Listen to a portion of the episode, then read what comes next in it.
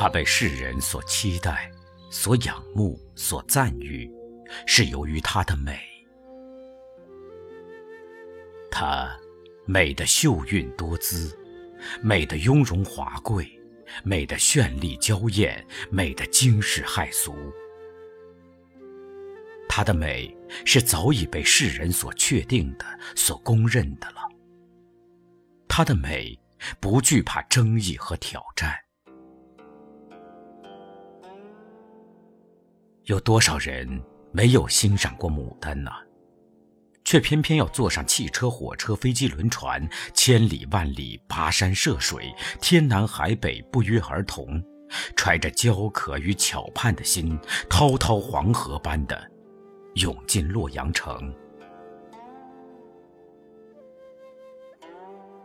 欧阳修曾有诗云：“洛阳地脉花最重。”牡丹尤为天下奇。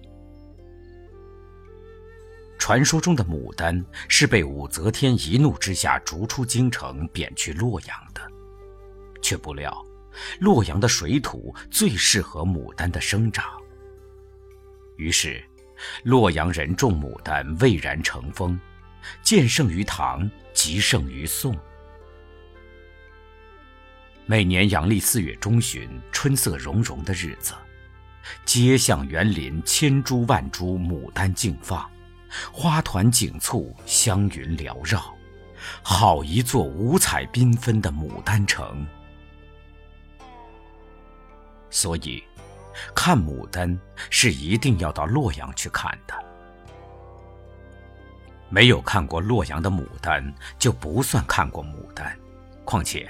洛阳牡丹还有那么点来历，它因被贬而增值而名声大噪，是否因此勾起人的好奇也未可知。这一年，已是洛阳的第九届牡丹花会，这一年的春却来得迟迟。连日浓云阴雨，四月的洛阳城冷风嗖嗖。街上挤满了从很远很远的地方赶来的看花人，看花人踩着年年应准的花期。明明是梧桐发叶，柳枝滴翠，桃花、梨花姹紫嫣红，海棠更已落英纷纷，可洛阳人说春尚不曾来到。看花人说，牡丹城。好安静。一个又冷又静的洛阳，让你觉得有什么地方不对劲儿。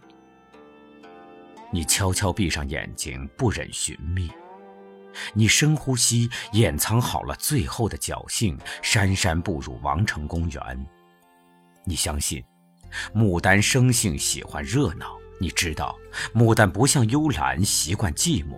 你甚至怀着自私的企图，愿牡丹接受这提前的参拜和瞻仰。然而，枝繁叶茂的满园绿色，却仅有零零落落的几处浅红，几点粉白。一丛丛半人高的牡丹蜘蛛之上，昂然挺起千头万头、硕大饱满的牡丹花苞。个个形同仙桃，却是朱唇紧闭，皓齿轻咬。薄薄的花瓣层层相裹，透出一副傲慢的冷色，绝无开花的意思。偌大的一个牡丹王国，竟然是一片暗淡萧瑟的灰绿。一丝苍白的阳光伸出手，竭力抚弄着它，它却木然呆立，无动于衷。惊愕伴随着失望和疑虑，你不知道牡丹为什么要拒绝，拒绝本该属于它的荣誉和赞颂。于是，看花人说。这个洛阳牡丹真是徒有虚名。于是，洛阳人摇头说：“其实洛阳牡丹从未如今年这样失约，这个春实在太冷，寒流接着寒流，怎么能怪牡丹呢？当年武则天皇帝令百花连夜速放，以待他明朝游玩上苑。百花慑于皇威，纷纷开放，唯独牡丹不从，宁可发配洛阳。如今，怎么就能让牡丹轻易改了性子呢？于是，你面对绿色的牡丹园，只能竭尽你想象的空间。想象它在阳光与温暖中火热的激情，想象它在春晖里的辉煌与灿烂。牡丹开花时，犹如解冻的大江，一夜间千朵万朵纵情怒放，排山倒海，惊天动地。那般恣意，那般宏伟，那般壮丽，那般浩大。他积蓄了整整一年的精气，都在这短短几天中轰轰烈烈地迸发出来。他不开则已，一开则倾其所有，挥洒尽尽，终要开得一个倾国倾城，国色天香。你也许在梦中曾亲吻过那些赤橙黄绿青蓝紫的花瓣。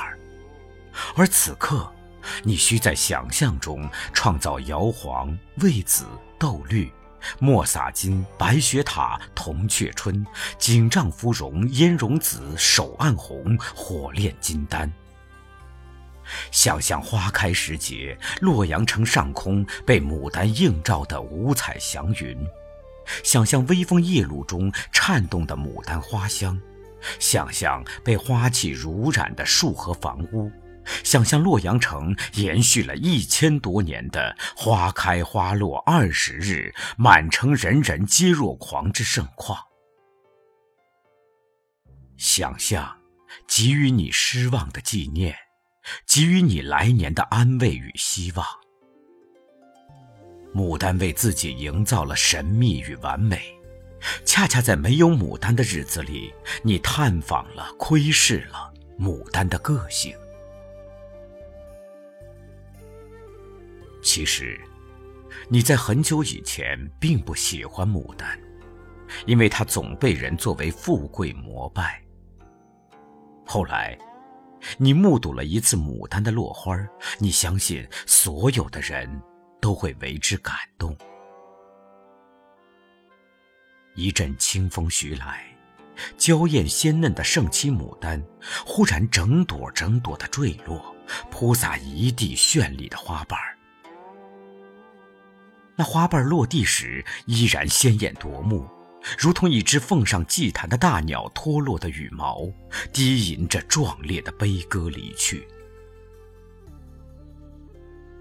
牡丹没有花谢花败之时，要么硕于枝头，要么归于泥土。它跨越萎顿和衰老，由青春而死亡，由美丽而消遁。它虽美，却不吝惜生命，即使告别，也要留给人最后一次惊心动魄的体味。所以，在这阴冷的四月里，奇迹不会发生。任凭游人扫兴和诅咒，牡丹依然安之若素。它不苟且，不服旧，不妥协。不媚俗，他遵循自己的花期、自己的规律，他有权利为自己选择每年一度的盛大节日。他为什么不拒绝寒冷呢？天南海北的看花人，依然络绎不绝地涌入洛阳城。人们不会因牡丹的拒绝而拒绝它的美。如果他再被贬谪十次，也许他就会繁衍出十个洛阳牡丹城。于是，你在无言的遗憾中感悟到：富贵与高贵，只是一字之差。同人一样，花儿也是有灵性、有品位之高低的。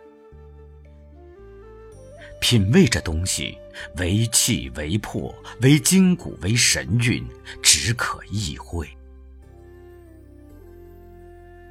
你叹服牡丹卓而不群之姿，方知品味是多么容易被世人忽略或漠视的美。梦到再相遇地点，对当初的自己。道歉。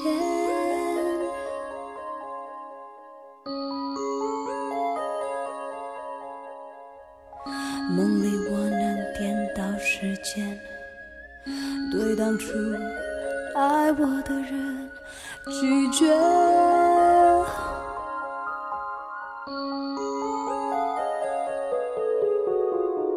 你将和自己擦肩，然后会发现。两个自己，在现实梦境有同一张惊讶的脸。我坐下和我自己聊天，我和我，我们都觉得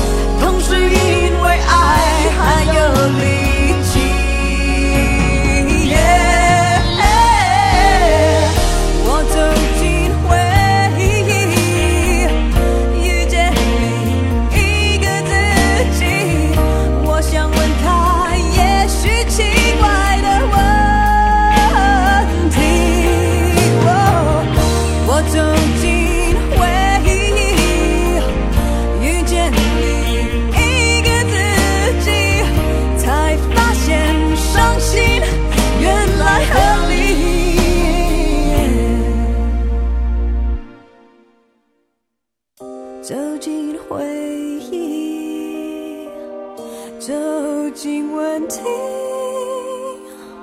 才能走出伤心。同时。